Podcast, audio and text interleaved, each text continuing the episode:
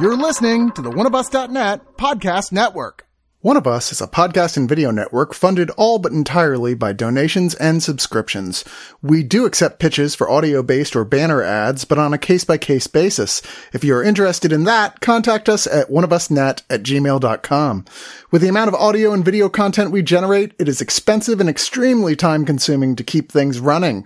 Please go to the webpage oneofus.net and sign up for a subscription at 2 5 10 or $25 and get a ton of bonus content.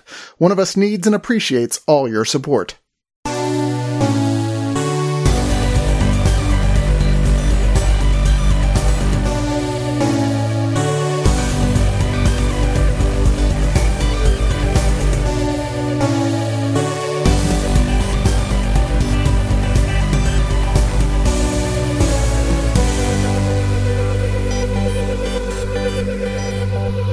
Back with John Golson for the second part of our digital noise adventure. Yay. That's me. I'm John Golson. Hello, John Golson. Hello. Are we just gonna do silly voices for the rest of the show? This what did, I have been doing a voice every episode and I finally decided to drop it. That's what you actually sound like. This is what I actually sound. No, it's not. Courtney tells me, like, I love it when you do accents because within 30 seconds, they always just turn into Transylvanian. it's like you can start off doing Mexican, British, whatever, but by the end, you're Bela Lugosi. So I'm not going to do that now, but uh, it'll happen eventually. Anyway, we do have m- more movies to talk about here, uh, adding on to our list from last week. And we added a few because I, I said, John, well, John, if you've got to go, then you got to watch a couple more movies next couple And I days. did. And you did. To Yeah, your little, credit. little Alan Alda Film Festival you handed me Hell on the way out yeah. the door. That, that made me happy when I got sent those. I was like, woohoo, Alan Alda. And I live with a big Alan Alda fan. Oh, so, she was thrilled. yeah. But we're not starting with Alan Alda. We're starting with China with the movie The Emperor's Sword on Blu-ray now. This takes place during the Qin dynasty. Uh, and it follows these heroes at first. You know, has does one of those sort of like, this is all the lead up that you need to know, which is there were these heroes called the Seven Gentlemen who each had a name that was like your virtuous, your wisdom, your bravery, whatever. Like the kangaroos from that other movie. Uh, what? Warriors of Virtue. I don't, I did You not. never saw Warriors of Virtue? I did oh, not. Sorry. Okay. I don't want to divert the. No, that's fine. I just like didn't know what you were talking about. I was like, Kangaroo Jack? What? No, there's a fantasy kangaroo martial arts film with Angus Macfadyen called Warriors of Virtue. Wow. That was made by a bunch of psychologists. Maybe it was a remake of the same story. Who knows?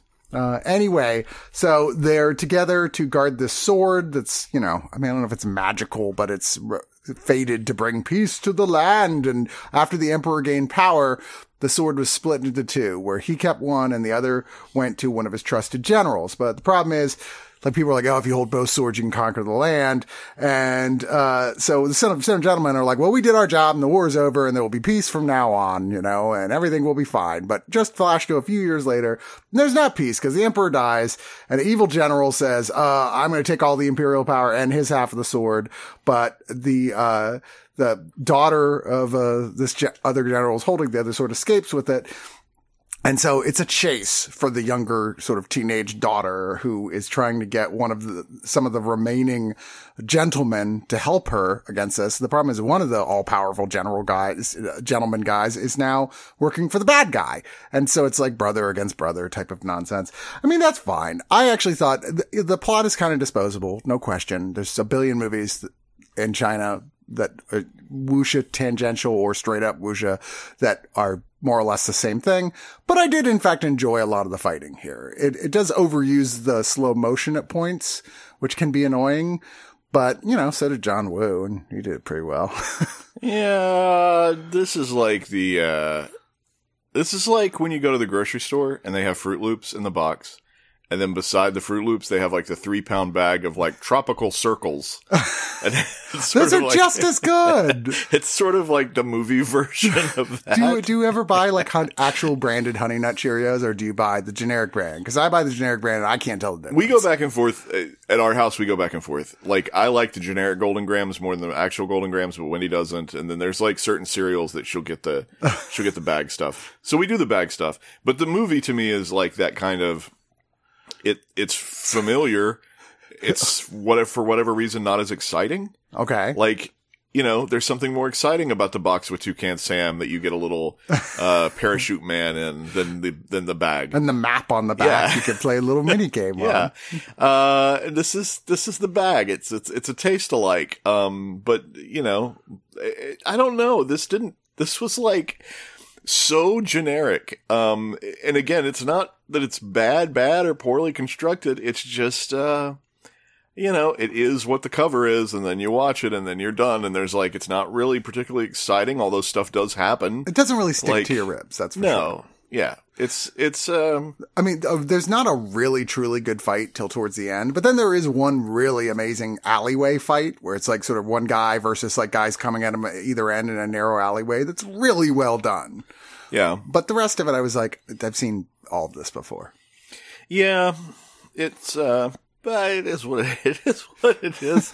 I think reviewing movies like this is is the absolute toughest because it's just Yeah. sort of like be good or be bad. You, like, ha- you have to be like, I mean, I watch a lot of martial arts films and a lot of Chinese films Mm-hmm. in particular, uh, with, with fighting of various types.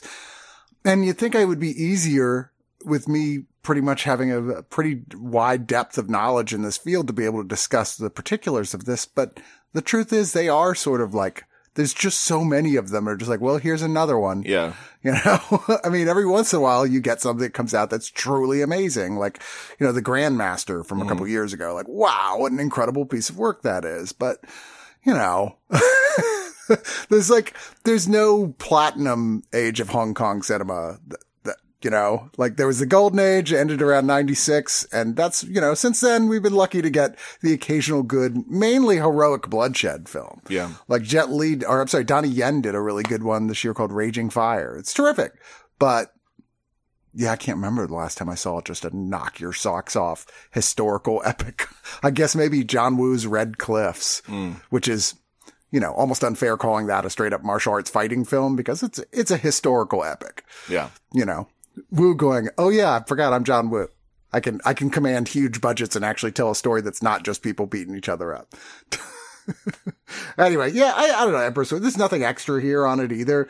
But I mean, if you really, really love this sort of thing, it's not bad. It's, it's well done for what it is. It's just more of the same. And you know, which is damning it with faint praise, I realize, but hey. Uh, but what I really did like and always wanted to see, I had never seen 1970s Hong Kong film The Chinese Boxer, uh, starring, written, and directed Jimmy Wang Yu. Now, why this is notable is because before this, it was pretty much mainly wuxia films coming out of the Hong Kong industry, with everyone doing tons and tons of wire work, and they can kind of fly, and what they do, that thing where they kind of kick their feet that make them go higher in the air thing. Uh, and it was like not really about the fighting, it was about the effects. And this is one of the first movies that really changed the whole direction of the industry.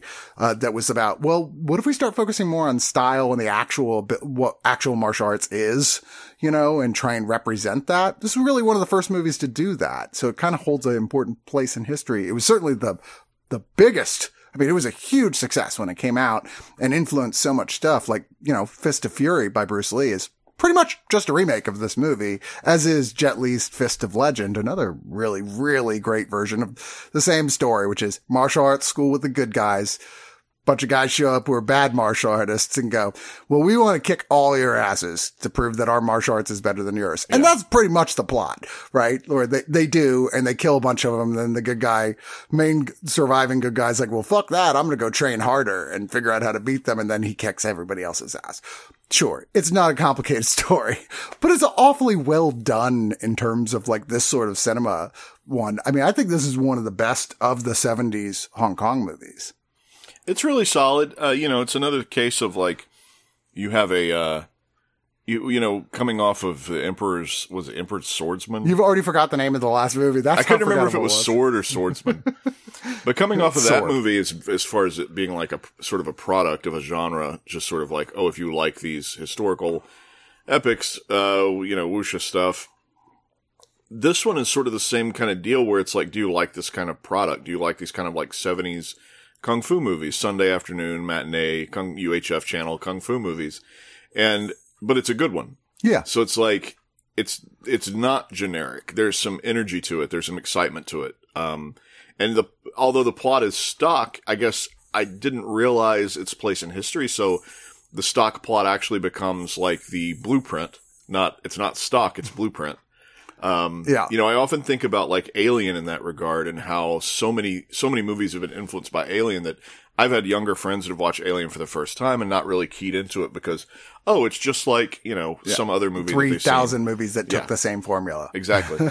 um, and so I'm watching this thinking that it's yet another on the pile, uh, not knowing what year it came out. And so that's really interesting because it does sort of, you know, it is then an early progenitor of that particular, of the visual cliches, of the story cliches, of those beats. Mhm. But cliches, when I use them in this term, are not like a, I don't see them as like a negative. It's a feature, not a bug. Yeah. Um, yeah, this is, this was really entertaining. Yeah, it is. And it's a really solid release that they've put together of this thing. Um, I was very, very excited that this came out. This is, uh, um, 88 films. This is their US debut Blu-ray release here, which is Oh, that's pretty nice. cool. It was a good, it was a good transfer too. It was a nice looking a movie. Really nice transfer. Um, it's yeah, it looks fantastic and sharp, and I was I was really excited about it. They've I actually have another one of theirs coming up to review too, and I'm excited about it. Which they're largely doing sort of 70s Chinese stuff right now, which there's a lot of which has never really gotten a super great release here. But uh, this one also comes with the audio commentary with film journalist Samm Deighan, uh, Open Hand Combat, which is an interview with David West on the film, Wong Ching at Shaw, an interview with director Wong Ching, uh, U.S. the trailer for Hammer of God, which is another movie I guess they're putting out, and then there's the Hong Kong trailer, English trailer, and the U.S. TV spot. Um, yeah, I I think this is a movie if you have very little knowledge of the 70s Hong Kong movies, like you just haven't seen a lot of them, this is a good place to start. It's, it's really good. I mean, assuming you're not getting into it for the really wacky, goofy ones, like you, you want the old guy with the beard who can shoot lightning bolts. That's Yeah. Zu Warriors of Magic Mountain. Like, this is what you want when you want, like, I want to see these guys, the, the ones where they actually fight and it's pretty good. Yeah, it's real meat and potatoes, but it, it does have a it does have a life to it. And you may remember seeing this on television when you were a kid. Well, you didn't see this version because this is the uncut version where it actually has lots and lots of gore and Lots of nudity. in blood red that that paint that that that blood that looks like house paint. That Yes. like thick, bright, bright, bright red blood that has no. uh It's like opaque. It's not transparent. Right. Yeah. Yeah. It's just pretty much house paint. Yeah. Yeah. Uh, yeah. Highly recommend the Chinese Boxer. Well worth checking out. Next up, we have another classic, and this is not from China. This is from LA. It's an LA story called LA Story. And, uh, you know, I don't remember if we've ever talked about this at all or not on one of us, but this was always kind of a, one of my favorite little quirky comedies that admittedly doesn't 100% work. No question. And a lot of it is a little dated. And I don't mean like in a, uh, you know, sort of way, you know, like, oh, that didn't keep up with the times of appropriateness. I don't mean like that. I just mean like some jokes just don't hold up as well because, you know, too many people have done stuff like it. You're like, well, now that's just corny, not as funny. But this is Steve Martin writing a movie that was ostensibly a tribute to his wife at the time, uh, who is played, who is, uh, was Victoria Tennant. And, you know, it's a love story between them and he wrote it for her. But when you're done watching it, you realize A, they didn't stay married that long after this. And B, oh no, this is really a love story to LA in a weird sort of with all warts and all. I love you, Los Angeles. Yeah. And you know, it's, it's heightened reality. It's, it's points it crosses over into goofiness to, to a really silly level, but it never enough to pull you out of it. He plays Harris K. Telemacher, Steve Martin does, who's a, the wacky weatherman on a TV channel. He's a relationship with Marilu Henner, who is, you know, one of those like, you know, Beverly Hills Rodeo, Rodeo Drive shoppers who's trying to constantly be socially conscious. Um, and, uh, you know, he's feeling like this isn't, I'm, I'm better than this. I have multiple degrees. I shouldn't just be doing this goofy stuff. He has friends. He goes out and does crazy stuff. Like they film each other roller skating through the museums and stuff, which you're not allowed to do. Uh, and he meets Victoria Tennant, who's a British woman, uh, Sarah, uh, who's a journalist and at, at a big lunch and he immediately falls for her and he ends up, his car breaks down outside of a big highway you know, one of those driving condition signs you see on the highway and the sign is magically alive.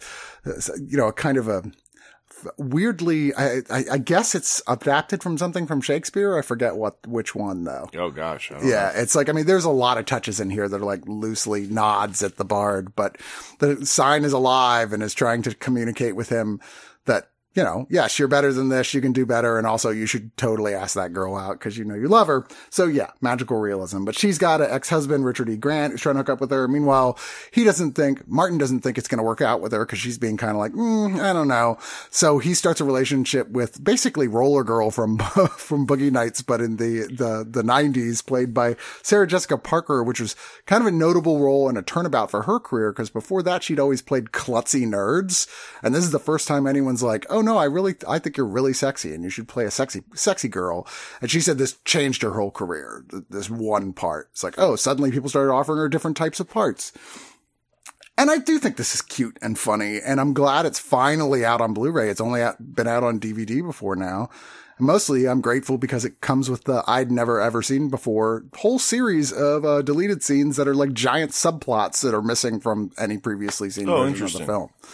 Yeah, I didn't know about that.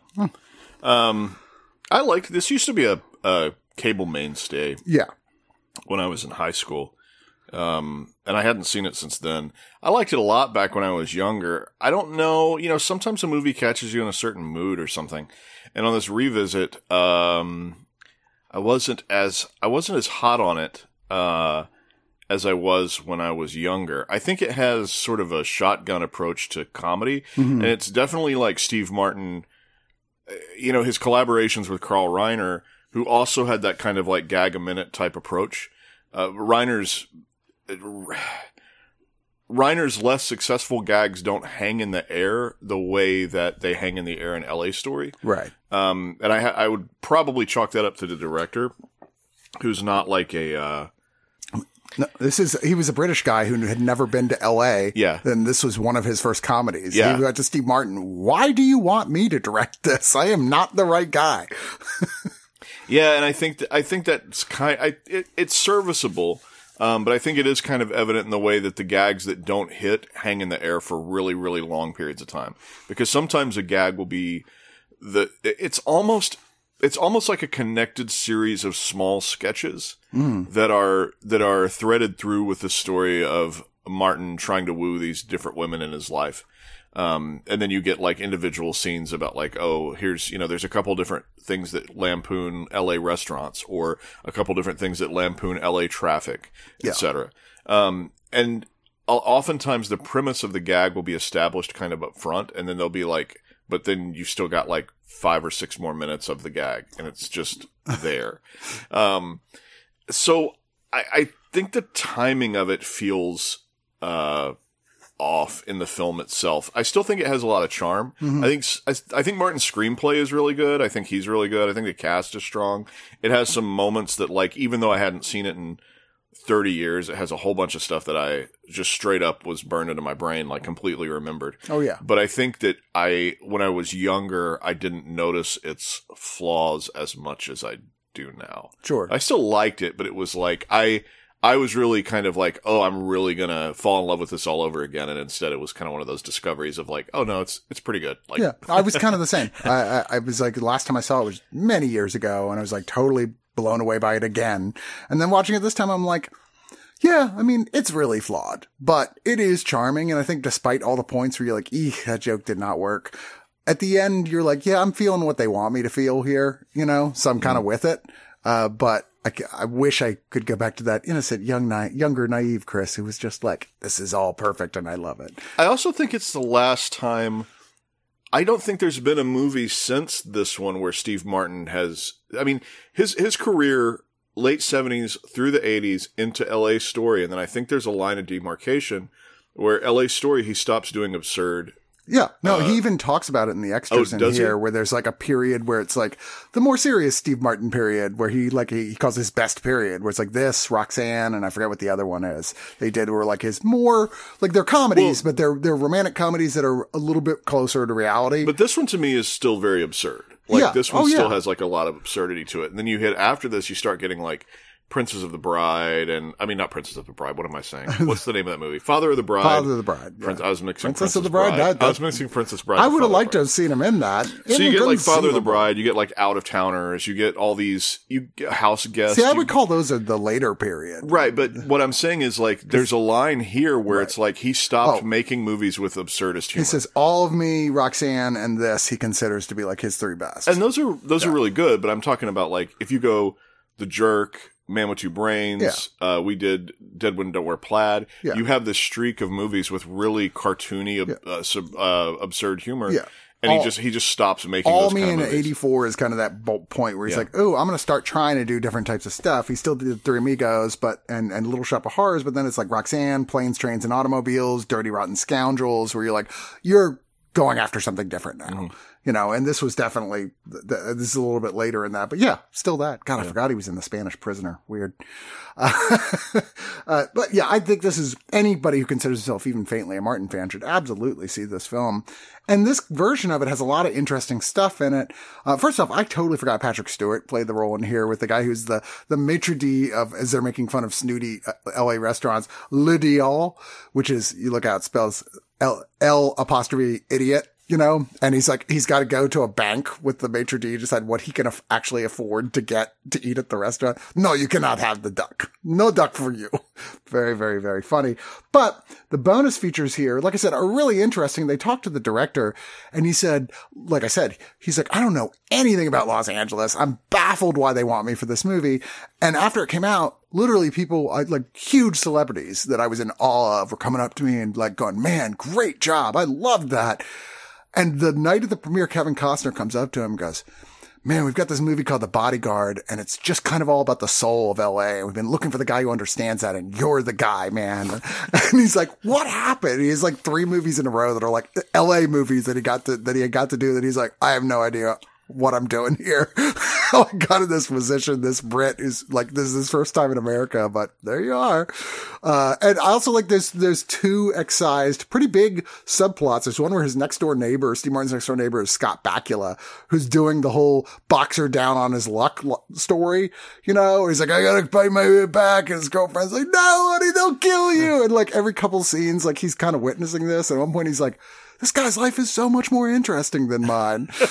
which is pretty funny. And then, then he never appears in any way in the actual final cut of it. And then there's another one with John Lithgow who's playing this high powered agent who's interested in Martin, who flies everywhere with a jetpack around LA. And there's like one of the deleted scenes with him at the very end when they go up to encounter the sign for the last time and like thank the sign for their help. He's there in his jetpack talking to the sign and kind of flies off. Like, okay, that was weird, but I'm, I I see why they cut it. But I'm kind of, I'm glad to know that it's there. I can watch I, it. should have watched those. Yeah, the deleted scenes and outtakes are wonderful in this. There's like about 21 minutes worth of them here. And like I said, talking to the director, Mick Jackson's LA story is about 20, uh, 24 minutes and it's really, really interesting. Well worth watching. There's an archival featurette, which is, you know, more EPK type stuff that's 12 and a half minutes long called The Story of LA Story. There's the LA of LA Story, which is another archival piece, about 15 and a half minutes. Um, there's a 1991 straight up just called EPK. it's five, five minutes and 40 seconds and trailers. But, you know, this is the best version, no question, that exists of this movie. It's been upgraded. It's the first time on Blu-ray. It's the first time we got any of these type of bonus features. It's, yeah, it's, if you like this movie, yeah, go pick this one up. I don't, I guess there just was a, this is one of those movies that kind of got lost in the shuffle. People can, kind of forgot about it. And, and this is, I'm not expecting a really much better copy anytime soon, but this is good. I liked it.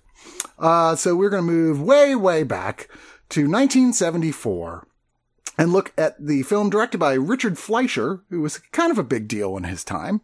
Uh, the Elmore Leonard adaptation, Mr. Majestyk, spelled kind of weird. Now, I've been hearing about this movie for, Uh, God, ever since I was a kid. Like people going, cause you know, my, my, my generation grew up with the older brothers and sisters. So not like full on, like a half generation older going, I love Charles Bronson and Clint Eastwood and all that, that, you know, that Je- Lee Marvin, that generation of action heroes. And I was like, well, we weren't really watching those, those guys. Clint Eastwood eventually I discovered and fell in love with, but Bronson took me, it wasn't until I finally saw Once Upon a Time in the West, which was largely unavailable here for a long time. I was like, oh, I like Bronson. But this is one of those movies I was like, along with The Mechanic, I was always like, man, someday I'm going to see that movie. I've always heard that's a good one. And I really liked The Mechanic. I thought it was pretty good. Saw that a couple years ago. And finally get the opportunity now through Kino Lorber to watch Mr. Majestyk, where he plays the title character who's a ex-Vietnam War veteran who's now just a simple melon farmer, hires immigrants at more than reasonable wages of a dollar forty an hour for the time, I guess, uh, to pick his melons. And it is melon season and they are ripe and they have got to be picked. But you know, people fuck with him, including random white dude who shows up and uh, bafflingly goes, no, you're going to use my people. Bunch of winos I found the street for less and like wants to take, point a shotgun at himself. You're going to use my employees and pay them. I'm like, what is happening here? what kind of scheme does this? Anyway, the upshot is that gets him in trouble with the law because he ends up, of course, he's Charles Bronson. He takes the guy's shotgun away from him and beats, beats him up. Ultimately, it ends up in a situation where Bronson, don't ask, gets on the wrong side of a professional mafia hitman. But then like uh, you know they the, the hitman gets away and is like I'm I don't care what happens to me. I'm gonna punish this motherfucker. I want him dead. And turns into a personal vendetta with Bronson having to figure out how to deal with the situation. But, you know he's Charles Bronson so he's gonna figure out the situation even if he might be out of his gourd for doing it as it were. But uh, Mr. Majestyk I gotta say John I thought it was kind of dull, quite frankly. Hey. Yeah. All right. I was waiting for that one. Okay. I was like, I was ready for this to be exciting and more interesting than it was. And I was like, dude, forget about the fucking melons. Jesus Christ. yeah. Uh, this is the second time I've seen this. I don't ever want to have to watch it again. no, uh, noted. Um, I, I don't get it. I don't like this movie. I don't get people's love for it. They and they do. They love the shit out of this movie. They do. I know Tarantino was a big proponent of this film. Yeah, um it's it's just it's of a time, I guess. I don't really get Charles Bronson as an actor.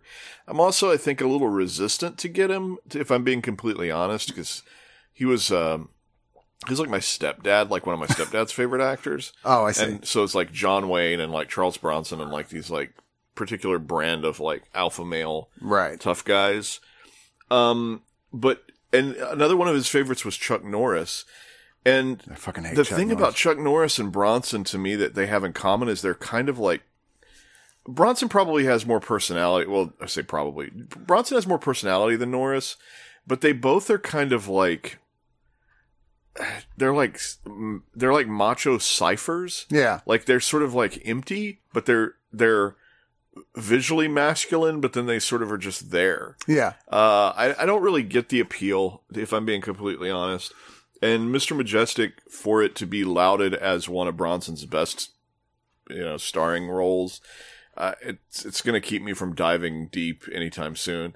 I think I like 12 to Midnight okay. I've probably seen I don't know if I don't know if I've seen which Death Wish I've probably seen the most of. I'm sure I've seen assorted parts of various Death Sure. Wish movies. Yeah. Yeah. Um, but yeah, I just uh, I you know, and it's from Elmore Leonard, and I've read Elmore Leonard novels, and they're like you know really interesting plots and like crackling dialogue, Mhm. and that Where isn't is all even that conveyed here. Yeah. Yeah. it's just I don't know. It just doesn't. It it really, really- doesn't do anything for me. It is and it's honestly like uh, it.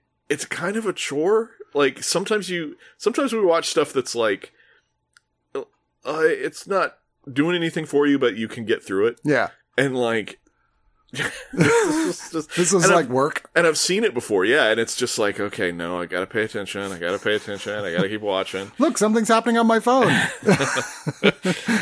Uh, yeah, I, it's a it's a thumbs down to Mr. Majestyk. And they just re-released this just a few years ago, Kino Lorber, but this is apparently a new pressing from the 2K transfer. It looked nice. Yeah, Transfer was good. Transfer was really good. I just was like, even the action is like there's nothing really inventive or neato here, and I expect better from both Fleischer and something based on a Leonard Leonard book. But you know, There's a big car chase, um, and at the time, like Bullitt and French Connection, you know, car chases were all the rage. There's Yeah. a big car chase, and what makes this one different is through it's it's through like fields and ditches. yeah.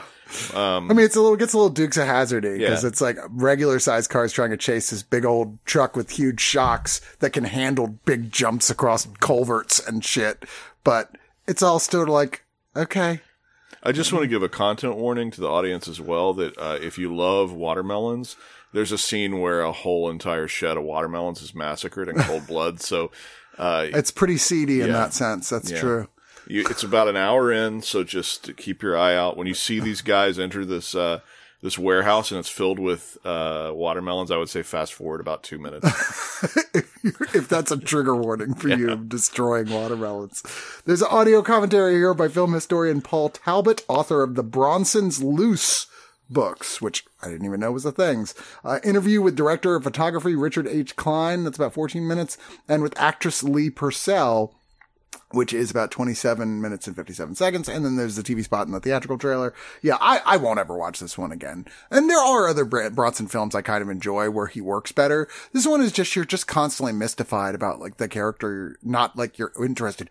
What is your mystique? It's more like Yeah, you're just a boring guy. and the world doesn't make sense. And I think Yeah. that that's something that probably get got lost in translation from page to screen is that the world of hey, uh, I picked up these winos off the street and you better hire them It's like what? Like that doesn't make any sense. The hitman stuff kind of barely makes any sense. yeah. yeah. Yeah. It's confusing why, yeah. Some, I'm sure the Leonard book is much better, but I don't know. I've never read that Yeah, either. there's you're you're left with like these plot incidents that don't have any real discernible firm motivation for why people do what they do. Okay, fair enough. Well, I was uh, much more excited to see our next one, which is I, you know, all right. So this movie came out in 1981. It was written, directed by, and starring Carol uh, Alan Alda, also as Carol Burnett, Len Cariou, Sandy Dennis, Rita Moreno, Jack Weston, and Bess Armstrong, and that's pretty much about it. It's like an ensemble piece that they are the actors. Um, it it's called The Four Seasons. It was a really huge hit when it came out. It spawned a spin-off television series it is decidedly a, a comedy for grown-ups. Like it is a comedy completely pointed at people who are like in their late twenties and up. And for some reason, when I was 11 years old, I saw this in the theater like three times and I thought it was awesome. No idea why. I could not tell you you why. feel grown up. I guess maybe. I mean, watching it, this is the first time I've seen it since it originally came out. And I was like, yeah, this is truly delightful if has no particular place it's going. It just kind of, it very ami- amiably shambles about a tiny thing that's sort of a plot, but with th- these delightful to watch character actors playing these characters that interact in a way that makes you feel that all these people really like each other in real life and had a lot of fun making this movie, especially Alda and Carol Burnett, who are just playing off each other like they're actually a married couple that really dig each other. I mean, yes, the, like I said, the play, it's the four seasons. So each one takes place in a different season with this group of friends, married friends that meet up.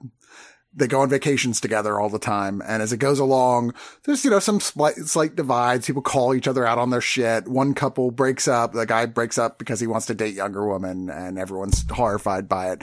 But there's still just not a lot of plot here. It's just sort of like, it's shit that happens. Yeah, it's like an early ancestor of like the Sunrise trilogy. Yeah, or or even uh, so one might say similar to the Big Chill, but Yeah. without without a morbidity hanging over it. You know, um, but it, yet I found that all the way through, I was just even rewatching it now. I was like, this is just thoroughly charming. It's it's light and fluffy, eh, but in a smart way. You know, it's like watching the show Twenty Somethings. I'm surprised they haven't remade it. That was the thing that was striking me while I was watching it. Was I was I was surprised that they haven't uh, they haven't touched it again. Yeah. It seems like something that they could almost, you know, just just almost take the script and just recast it or play around with roles and really like remake it almost as it is. Um, I didn't realize it came out in the 80s. For some reason, I thought it the whole entire time I thought was watching it. I thought it was uh, a 70s film. It has the feel of a 70s film, I guess, coming. It has sort of that. Um, Oh, you know, talking about going to your analyst and dealing with the fallout of what it means to be married in like the free post free love America. Um, and all that kind of stuff felt very 70s to me, which is probably when it was written if it ended up getting released in 81. Um, so it felt very 70s, but I, that's not a knock against it. I really enjoyed it. Uh, I had never seen it before. Um, I, th- I really liked, you know, it's kind of funny. I was watching it and I felt like Carol Burnett's character was a little underused. And then she has that really great scene where she gets in the argument with Alan Alda mm-hmm. and it was really, really good. So it was like, okay, like here's, like she may not have done any a whole lot of stuff before that moment, but within that moment, I'm like, okay, they gave her something, like, cause she really Right. knocks it out of the park. Um, I mean, it's decidedly Alda's movie. Mm-hmm. Like, I mean, he wrote, directed it, and he wrote the strongest part for himself. Um, uh, he's, if anything, we're kind of seeing it through his eyes. But yeah, I mean, when they, because she's always there with him, but it's just sort of like is more like agreeing with him and like there to to like do the jokes with him to bounce jokes off of until that one moment where you're like up until that moment they are always on each other's side and then there's it's kind of shocking that you're Yeah. like oh you know, it's funny. The two girls who played daughters of two of the couples here are both Alan Alda's daughters. I knew one of them was. I didn't know the other one was. Yeah, both of them, Beatrice and Elizabeth Alda. yeah, this was really good. Um, it was, it was, uh, I, I think I thought it was going to be more plot heavy than it's just like these little, you know, you get, it's these little visits with these characters. Um, and it was, yeah, it was good. Yeah, I, it's funny how many people I've talked to who've seen this who I wouldn't expect to have even seen it, much less liked it. And they're like, yeah, it's one of those films that you're like, I don't even know why I like it, but you can't not like it. it's just, it's so goddamn affable. Yeah. Uh, there's not really a lot of bonus here, really. I mean, this is Kino Lorber, and there's like theatrical trailer, radio spots. There's an audio commentary by entertainment journalist and author Bryan Reesman. But, uh, you know, I mean, you're not, I don't know. Will anyone ever listen to that commentary? I could not tell you, but I will not be that person, most likely. But I will go back and watch this again, because it's, like I said, it's kind of delightful. I will be keeping this one. Uh, I don't know if I felt as strongly about the next one, which is, which I do also like, but also seems a little aimless and a little directionless, just not as charming, which is Alan Alda in The Seduction of Joe Tynan, a movie I have been meaning to watch since I was a kid. I mean, I was, I grew up watching MASH, so Yeah. Alan Alda was like one of the biggest stars in the world to me, like him and William Shatner, you just didn't get any bigger than that, right? So I was like, I want to see everything. And this was like out on HBO, but it would always play later because it had like very mature themes in it. And so I wasn't allowed to watch it. Uh, although I got to see four seasons, so go figure. Uh, but this one's directed by Jerry Schatzberg, and uh, and the screenplay was written by Alan Alda, who plays the title role here, where he's a very liberal U.S. senator from New York City, and you know he's toying with presidential ambitions, uh, and he's kind of he's stuck between worlds because he has friends who are on the more conservative side, uh, who are really saying, okay, this nomination of Supreme Court justice is really, really, really important. And we could, you know, this is a, like, like an elderly sort of mentor figure to him who is more conservative is like, look, man, I hate to, I don't want to do this to you, but really, uh, Melvyn Douglas playing the role. If you don't help us with this guy, and by help, I just mean you can vote against him, just don't fucking get on your soapbox against him then I don't know if we can be friends.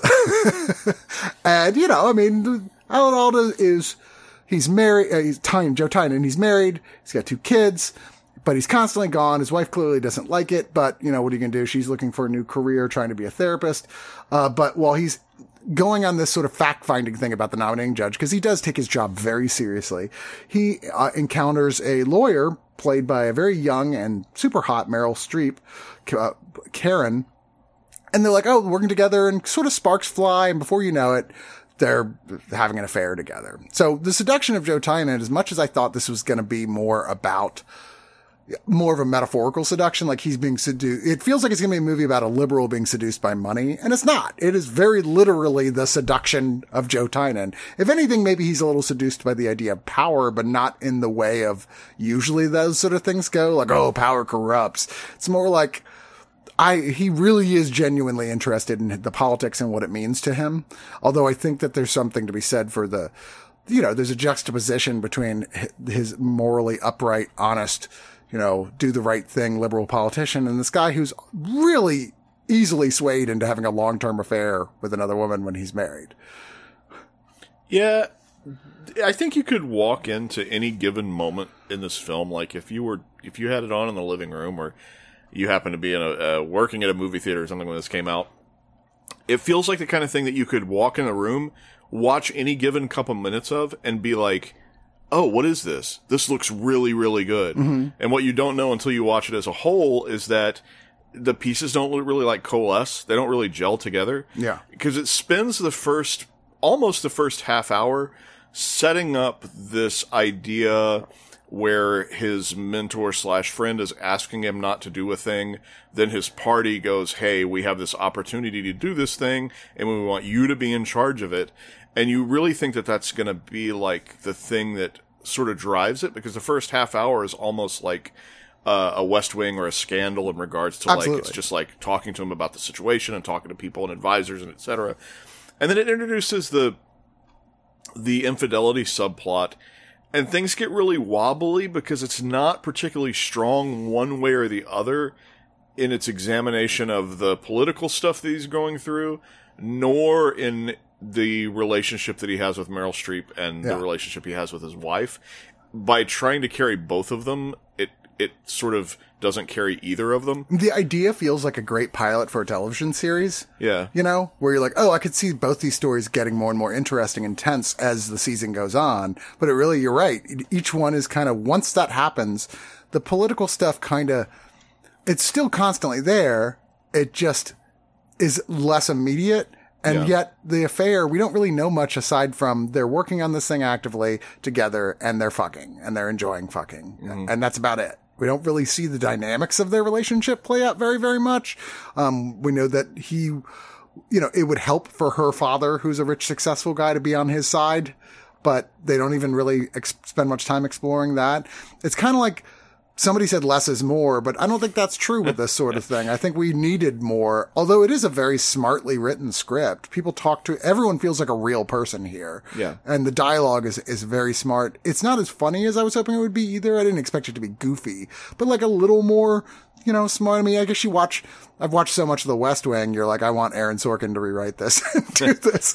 But, uh, you know, it could be better. The, one of the only funny sequences in this really is with Rip Torn, who plays this sort of wild senator who's just, that doesn't give a fuck and shows up at parties and is just groping Yeah. everybody. All right, And- let's talk about this gumbo, Chris. oh, okay. Um, did that visually resemble any gumbo you've ever seen in your entire life? no, it, it looked was- like a bowl of spinach. it was with- just, it was just collard greens as near as I could tell. it- yeah, it looked straight up like greens with big with like whole shrimp in it. Yeah. I have no idea what, Okay. what the, I I was, was, like, like, "Am I crazy? I, that doesn't look anything like any gumbo I've ever Yeah, laid gumbo is on." usually sort of an orange or a red red tint to it. Yes, there's a gumbo sort of eating contest between Alan Alda and Rip Torn in one scene, which uh, the the issue is that it's so incredibly hot, and that you know the guy he's Rip Torn's from the south. He's like, ah, you New York boy, you couldn't handle this heat.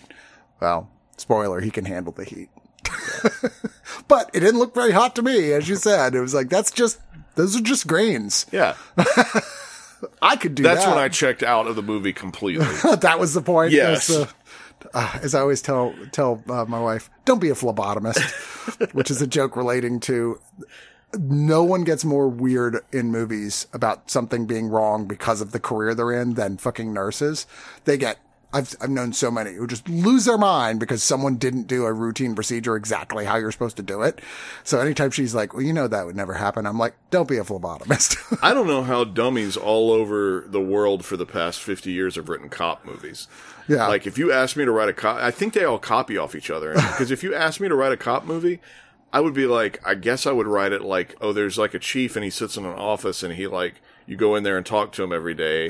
and, uh, cause that's what I've seen in movies, you know. and then you But- almost get fired a lot. Yeah. But Yeah. the reality is, I bet you that it's like nothing at all like what we've seen. It's probably Because when, when you watch true crime stuff, it's always like people in really boring looking, uh, like office building kind of things with just like cubicles and like, right, right.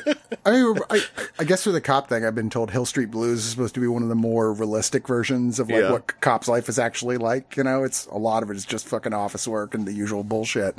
Um, but I don't know. I'm not a cop. I don't know really any cops, and I'm not going to be a cop. So I guess I'm going to prefer the version where it's like, "Ah, give me your gun and your badge.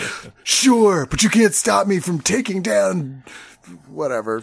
well, Joe Tynan, I think Alan Alda was politically active. I think it shows in the it shows in the film. Like uh, it feels it feels real. Uh, other than the gumbo, yeah, man, you're just all stuck on the gumbo.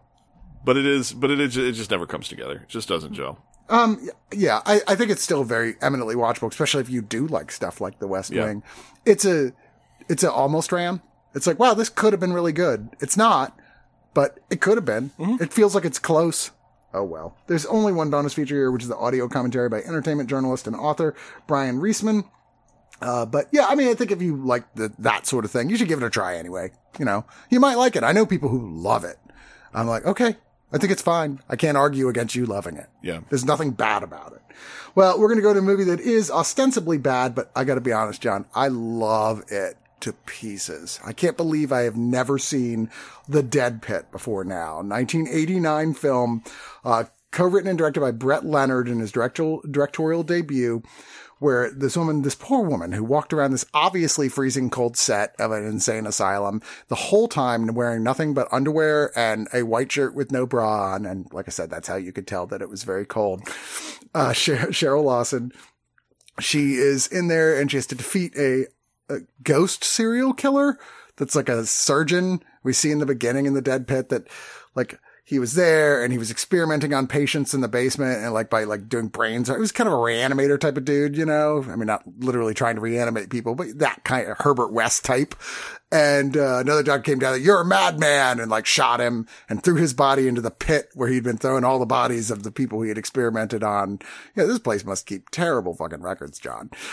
and then he sealed it up. I was like, no one will ever know. I'm like, why not? It feels like this is something you would be like, yeah, we should probably get into that this, this was happening. That would like, you know, we got somebody to pin on all these mysterious patient disappearances. But anyway, so years later, she's there. She has amnesia, doesn't know she is, but she starts seeing this ghost doctor around amongst various other wacky members of the staff and uh, the people who are are going there. And, you know, are they hallucinations? Are they real? And then there's an earthquake and everyone's like, where did that come from? I, I, this, this is a weird movie with when it does gore, it really does not fuck around. It's like, wow, this is gonna be gory. Uh, like, this will be a big gore scene. And I was like, this is pretty fucking cool. And it's so batshit insane in the last third where it's just like, ah, fuck it, it's a zombie movie now. it's a ghost zombie movie. I was like, all right, this never stopped moving for me. I was like, this is one of those ones. This is dumb. Everyone's a terrible actor in it. And it just moves really fast. It's really gory and it's just so absurd that at the end I was like, I was gleeful, John. This was the type of movie when I was like 14 would have been like my favorite movie that year. like, yes, I love this. Uh, when they put this out originally on VHS and I didn't realize I like memories came flooding back of seeing it on the shelf. Yeah, it has the the Glowing eyes. and- embossed cover with, with like 3D sculpted cover with glowing green eyes on the zombie. They, they would have a little battery in there. So like you, you could push a button on the side of the case and the, the eyes would actually like light up on the case.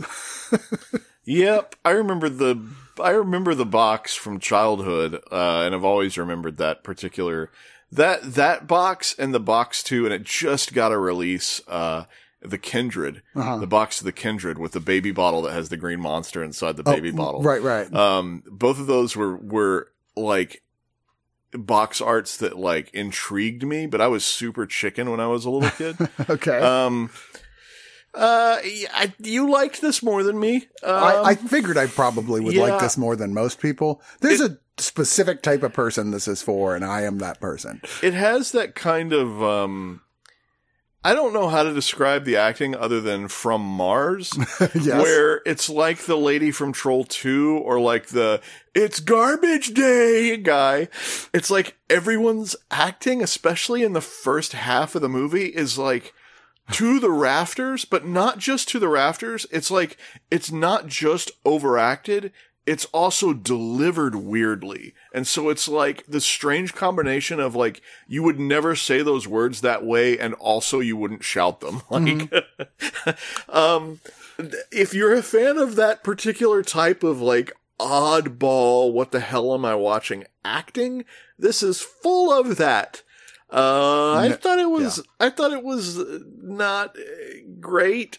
Um, you know, obvious Romero and Fulci homages, obvious Clive Barker stuff as well. Yeah. Come to daddy. I was like, okay, like I, just a couple years ago, Hellraiser came out. Um, it was yeah, it was highly derivative. Uh, it was very, um, man, it's just about an inch away from being like really enjoyably trashy. I felt like. Yeah, that's where I'm at with it because I'm not going to defend this as a good movie on any level. The freaking It's wet not. t-shirt scene, dude. It's ridiculous. There's a scene It's where they're so like, ridiculous. they're like, well, this is treatment where they've chained her up and are just using a high powered water hose To on her, her and her clothes shirt just blows off. And I'm like, what was that? blow her clothes off with a, with a hose. um, yeah, it's it, uh, it was. Um, Brett Leonard went on to make better movies. well, I mean, the- do you count the Lawnmower Man? Is better? Virtuosity is better than Is the it? Dead Pit. Is it? Virtuosity I mean, is better than the Dead Pit. On a technical level, I- Yes. I, might say I I think I could say I actually enjoyed watching this more though. Hmm. It's definitely virtuosity a better made film, no question. I mean, didn't that have Denzel Washington? In Yeah. it? yeah, Russell Crowe. yeah, Yeah. So right there, but it's a shitty movie. it says the Lawnmower Man. That's a terrible movie. I never saw the Lawnmower Man because I loved the story and it looked so different from the story. it's completely different. um, yeah, it's a big old no for me on Dead Pit.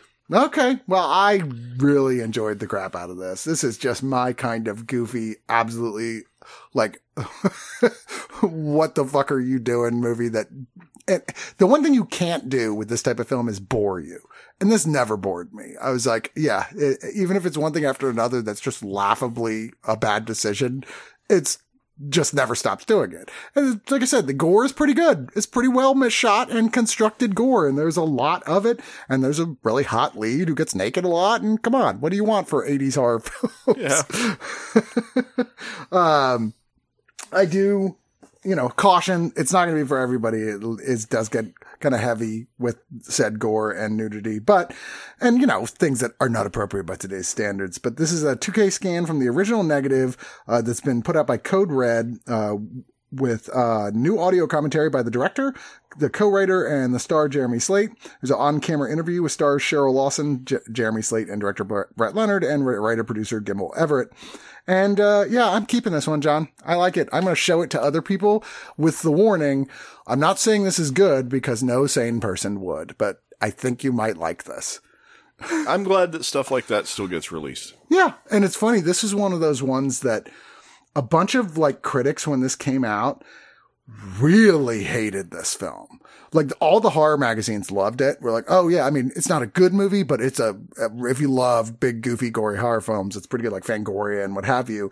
You know, Joe Bob Briggs, they all really liked it. But some of the, um, you know, the bigger name critics who encountered it were like, this is literally the argument for why no one should make horror movies. we're saying shit like that. And you're like, yeah, maybe horror is just not your thing, buddy. I don't know what to tell you. the 80s. What a strange, what a strange critical consensus that was going on in the 80s about horror. Yeah. That whole like, oh, they, it's they're for sickos and they shouldn't even make them. Yeah. The only ones that were considered okay at all were the really high profile, you know, your Rosemary's Babies and your Exorcists. And even those got royally raked over the coals by a number of critics, some of which critics decades later came back and were like, okay, maybe we were a little too sensitive to stuff like the Texas Chainsaw Massacre at the time, which is, it was too much. But now in retrospect, I can appreciate what it was that was made it so effective. Um, but yeah, I mean, that still happens to some degree. There's always something that's shocking somebody that they're like, It's oh, video games. now it's video games. Yeah, Yeah. they shouldn't make violent video games. Ah, well, they're not going to stop. I hate to tell you. Yeah, And they I'm- tried to. They tried to, the recent shooting that happened. They tried to tie it into the death. Of course they They did. tried to tie it into Fallout Four because Nick Valentine in Fallout Four says, "I I am become death, destroyer of worlds." And the kid that was the shooter had apparently written that on a piece of paper, Yeah, and they tied is- it to Fallout. And I'm like, that's not even, like not from, even Fallout. from Fallout. No. like it's in Fallout, but it's not from you Fallout. know, you say they, you know who they is, right? It's the, NRA. Like, every single time. Like Yeah. you could do the trace of every time they try and chase it to video games and it's always you're like, oh, look, that guy, he works for the NRA because that's they do not because I want to think say video games do more to sell guns than any other thing. Than then except for people who actually sell guns. yeah, where it's like, yeah, we don't want to take responsibility. So, hey, point over here. It's this cat's fault. This cat. He drew a picture of a cat. It must be, we need to ban cats. There'll be no more killings. Oh, he frowned. He- He's not happy with that. Anyway, that's it for this digital noise. Thank you for joining me, John. But you know what? Out of this list, what is going to be the pick? Oh, good lord! I assumed you were going with the Chinese boxer. no, I'm gonna give it to. I'm gonna low key give it to Four Seasons. Okay. Uh, More people should out see of it. everything there, that would be the one that I would probably revisit in the within the next ten years. To All be right. completely honest. Yeah, I'll definitely be rewatching that one for Yeah. sure. Uh, but anyway, that's it. Thanks for joining me, and we'll be back in another couple weeks with more digital noise. And obviously, if you're exclusively a digital noise listener at oneofus.net, um, you'll hear me again before then. But we probably won't probably won't have another show out before Christmas. I mean, I don't know. I'm gonna really try to get one more in the can with right. We'll see. Uh, people's schedules are a little crazy, but you know, if I don't see you before then, happy holidays, folks. Happy holidays.